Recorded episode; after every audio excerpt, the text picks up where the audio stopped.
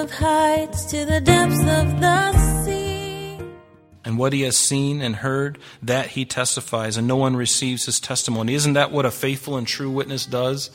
It basically tells, it speaks and tells of the things they've heard and seen. That's what a witness does. And Jesus, the Bible tells us, he's the faithful and true witness because that's all he's done is tell the truth. He has told from heaven what these things are, the things that we ought to be concerned about. Indescribable, uncontainable.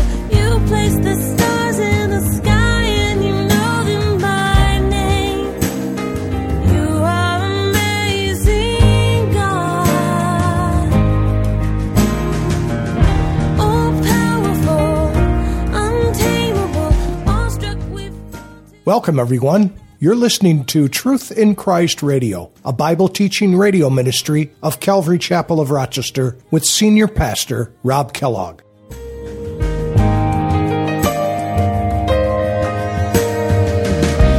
was told every lightning bolt where it should go?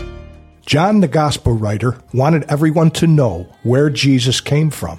Jesus was different from everyone else because he came from heaven. He wasn't an exceptionally spiritual or wise or good man. He was and is God from heaven. Jesus is not only different from everyone else, he is also greater than everyone else. He came from heaven, he testified to the truth, but no one received his testimony, even though witnesses certified it was the truth of God. Jesus is the way, the truth, and the life.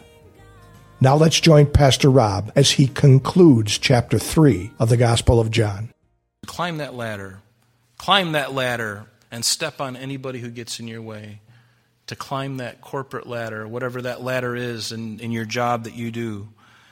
That's the mantra of the United States. That's the mantra of the world. You climb and you step on anybody who gets in your way, that you can get to the top. You can be the king of the hill. But he must increase and I must decrease. Is Jesus' life, his spirit in you, his way of doing things, are they increasing in your life? Or is your will, your plan, your desires, are those things increasing in your life? What did Matthew, what did Jesus say in Matthew 16? Jesus said to his disciples, If anyone desires to come after me, let him deny himself and take up his cross and follow me. For whoever desires to save his life will lose it. Whoever loses his life for my sake will find it. It doesn't mean that you can't enjoy life, but what is your life all about? Is it seeking something? I, I had a desire, a will for my life, and the Lord intervened wonderfully in my life and set me on a path that was completely different from everything I had been doing in my life up to that point. I wanted to be a traveling classical guitarist, and that's what I was starting to do. That was my goal in my life. And God intervened and changed me completely, turned me around, and I turned back and I never looked back. Because He fulfilled me. Everything. I mean, how can you argue with the Spirit of God in you, knowing that you're forgiven, knowing that you've been saved? Is there any school that can do that to me? Is there any gratification in any vocation that I choose that can do that? And again, it doesn't matter if you're in a vocation, serve the Lord in it, right? Wherever you're at, serve the Lord. Don't feel guilty about this at all. I'm just saying that it's important that we understand. Let's follow him. Let's take up our cross and follow him. In John chapter 12, he says, Unless a grain of wheat falls into the ground and dies, it remains alone. But if it dies, it produces grain. Jesus did that. He died, and what came out of that? The glorious birth the new life for us, the salvation. And dying to ourself is what we need to do. And in this, Jesus will be increased in our life. Why would we want to settle for anything else? Or why would we want to put a lid on the Spirit of God working in us who has indwelt us? The world has certainly seen enough, hasn't it, of humanism, what men can do. I've seen enough. I don't really care to see anymore. I know what man can do. They can build big buildings and they can have lots of money. They can have a big show, but it's nothing compared to what Jesus can do. And this is why it's so important for the world to see us, the church, filled with the Spirit of God, fulfilling God's purpose for our life in this world, worshiping Him, fulfilling the Great Commission. But see, the church becomes invalid. It becomes invalid to the world and unnecessary when the world sees the church acting just like the world. That's why people don't, they have a hard time because why are you, the bride, trying to be like the world? Why are these worldly elements in your life? Why are you so concerned what everybody else is concerned about? Where is your faith? And I think Jesus would ask us the same thing.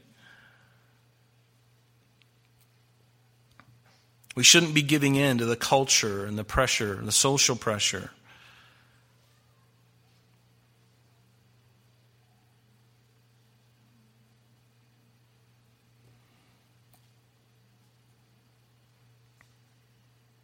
The church should not cave in to the woke culture, this cancel culture.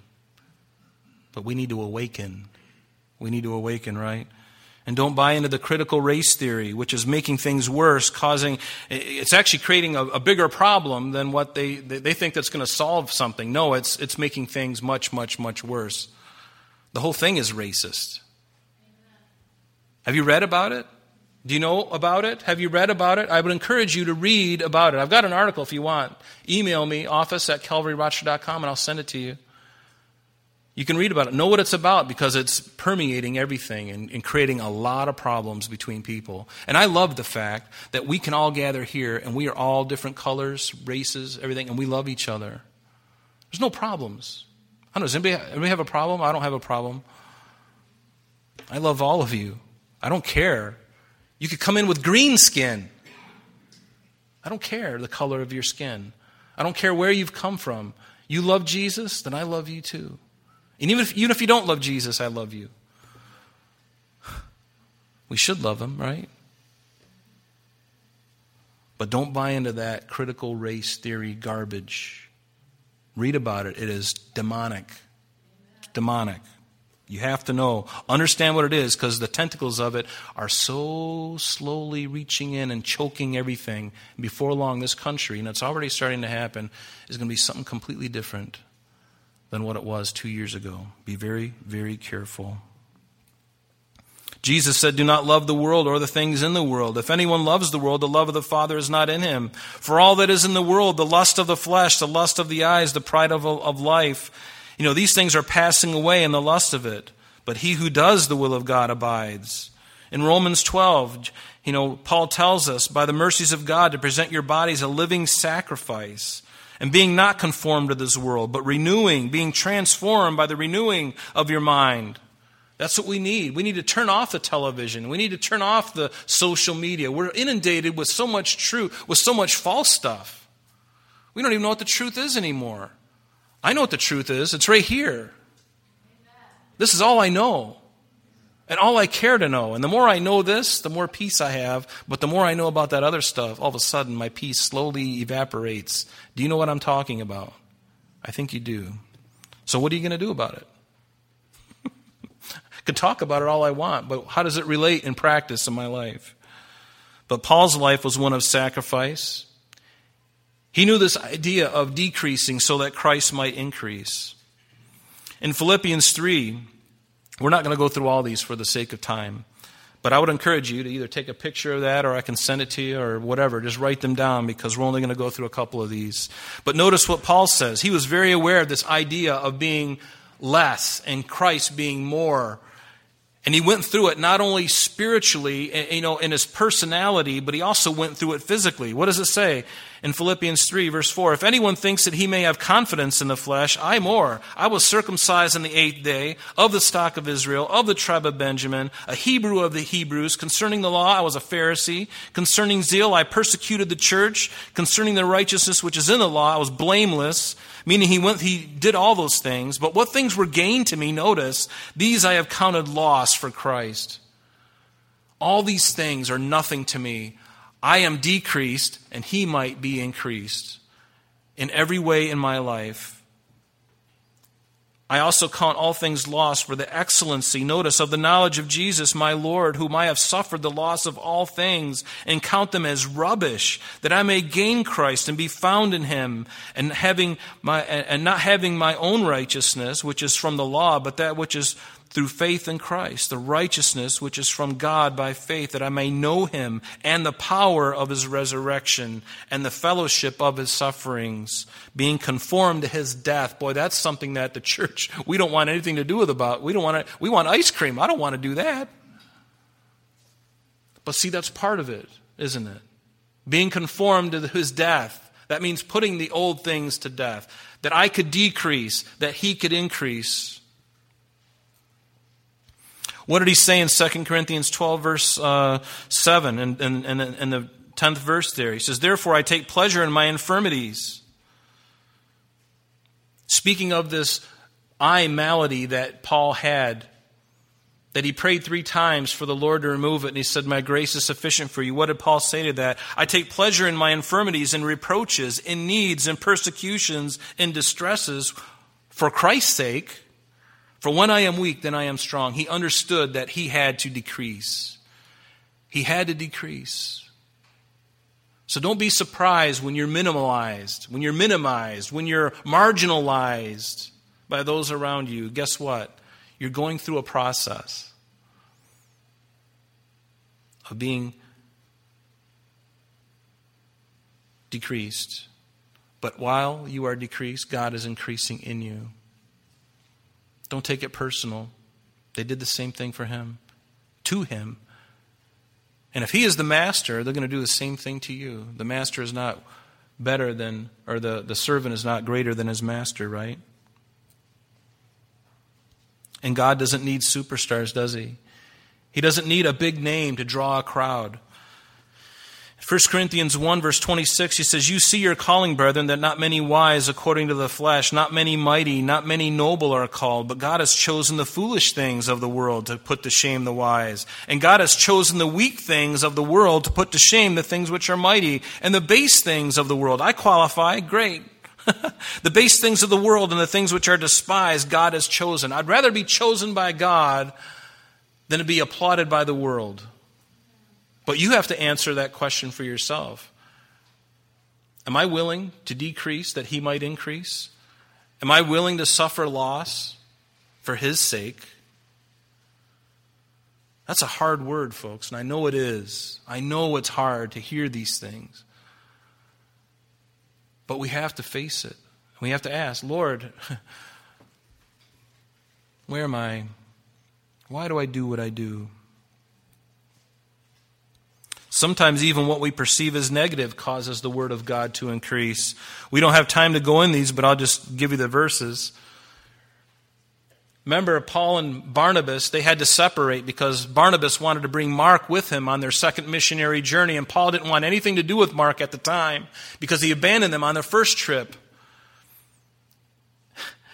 What seems like a negative thing actually turned out for the better because what did God get at the end of this?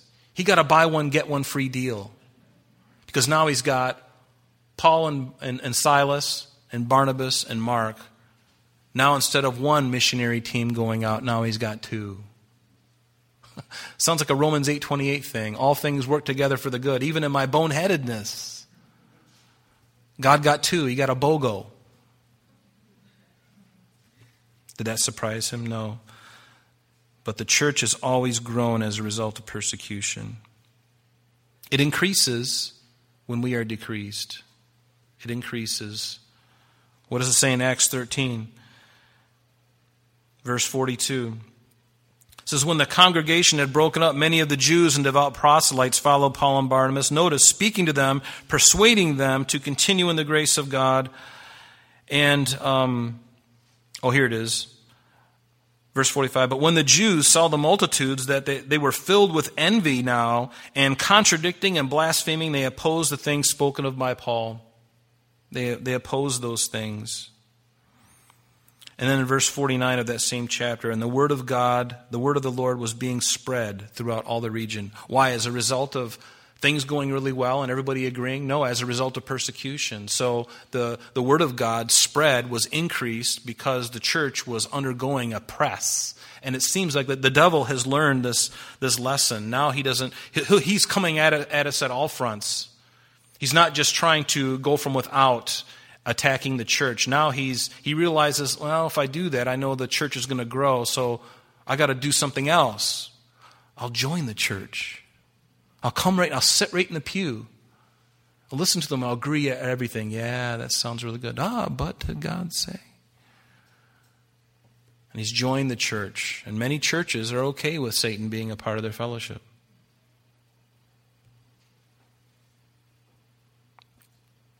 Jesus needs to increase, and we need to decrease.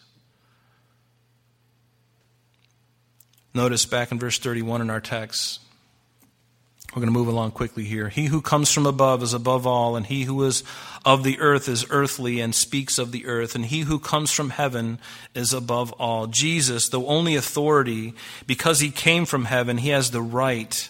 He has the right. He is above all. He is above all. And what he has seen and heard, that he testifies, and no one receives his testimony. Isn't that what a faithful and true witness does?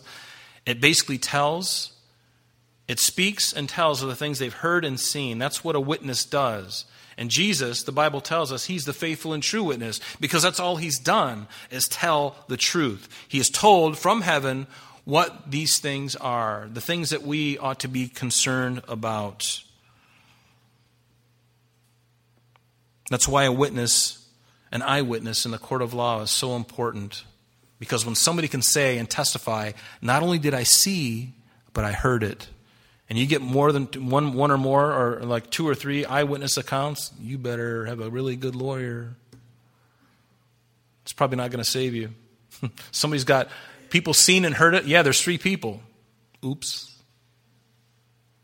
Sounds like you're going to be wearing numbers across your chest for quite a while, right?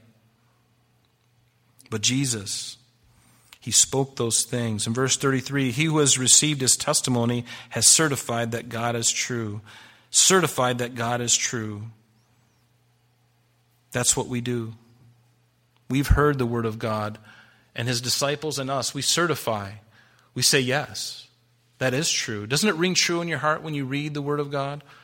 Remember being a very before I even knew anything as I in the process of me getting saved. I mean, there was a definitive moment, and I think it was right after that where I knew something had happened. All of a sudden, I, am reading the Bible and I'm just reading it, and the things are leaping off the page. I was in the Gospel of Matthew and I was just reading through it because I was told to go to Matthew, and I'm glad I did. But it just leaping off the page. I was certifying, oh, that's true. Oh, that's where it came from. Oh, these things that I've been learning all my life that I've heard, now I see it in black and white. Oh, my. I mean, it was. It was a eureka moment. I certified that what God has said is true, and we all have too. We certify it. For whom God has sent speaks the word of God, for God does not give the Spirit by measure. I love what it says in the King James Version. It's a little clearer, this verse and I think you would agree with me. It says, For he whom God hath sent speaks the words of God, for God gives not the Spirit by measure unto him. He is the fullness of the Godhead. In fact, that's what Colossians says, right? Where is it? There it is. Colossians chapter 2. Oops. Having a problem here. There we go. For in him dwells all the fullness of the Godhead bodily.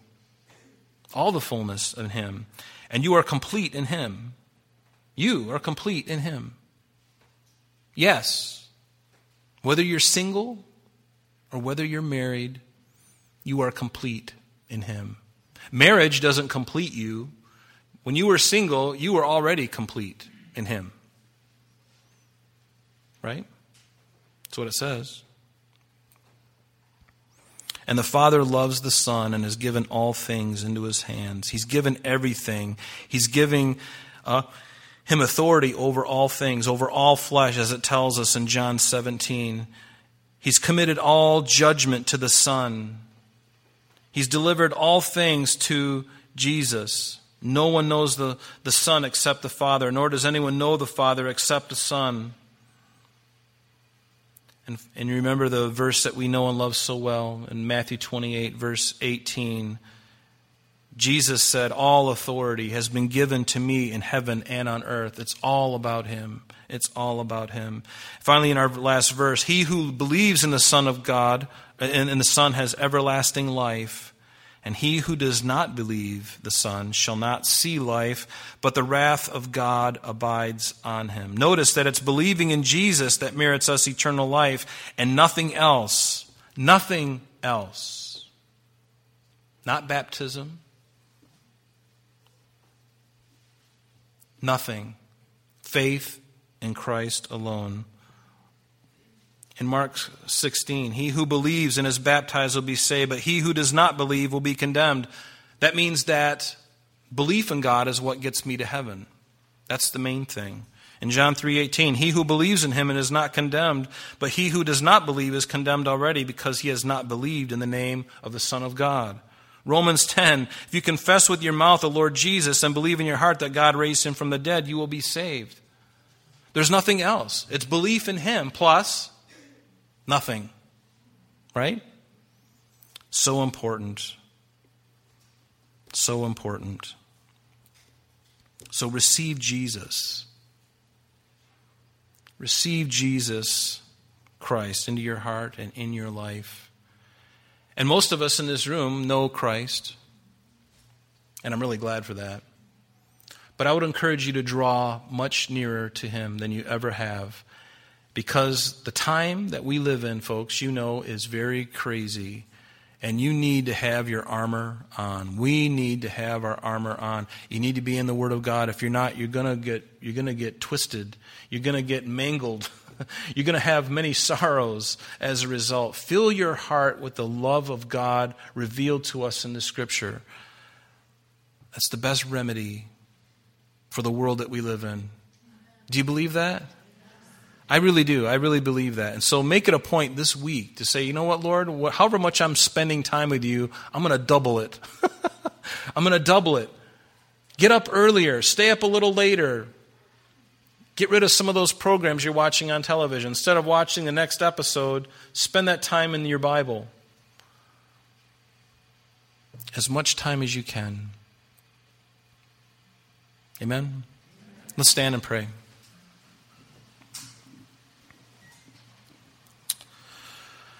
Father, we thank you for the exhortation, Lord, that we've received, Lord, and we thank you for John, uh, John the Baptist's heart, God, and that Jesus must increase and that he must decrease. And Lord, we, we, we understand the same thing in ourselves. And Lord, help us to, in spite of this difficult message, God, that we would hang our head high because, Lord, we know that these things are, are to be. And we know that, Lord, um, you suffered before you were glorified.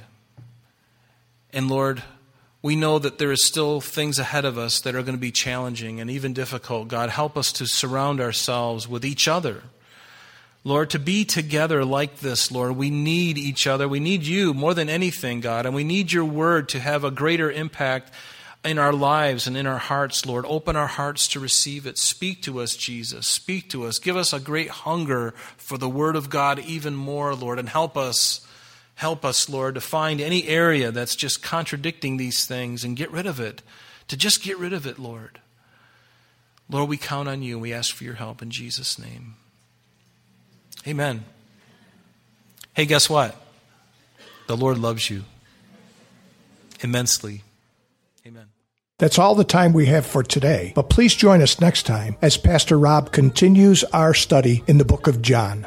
Calvary Chapel of Rochester is located at 2503 Browncroft Boulevard, Rochester, New York 14625. You can reach us at our church office between 9 a.m. and 4 p.m., Monday through Friday, at area code 585 586 3140. If you would like to have an audio CD of today's message mailed to you in its unedited form, simply mention today's date when contacting our church office. You can also contact us via the web by logging on to www.calvaryrochester.com. There you will be able to access a number of useful things such as information concerning our beliefs, our ministries, contact information, our location, service times, and much more. You can also download or listen to the radio and sanctuary messages free of charge from the teachings link at the top of the page. To listen to Calvary Chapel of Rochester sanctuary messages or Truth in Christ radio on your mobile device, just subscribe to both through Google Podcast or Apple Podcast. You're also invited to join us on Sunday and Thursdays through live streaming of our services and Bible studies. Just click on the online services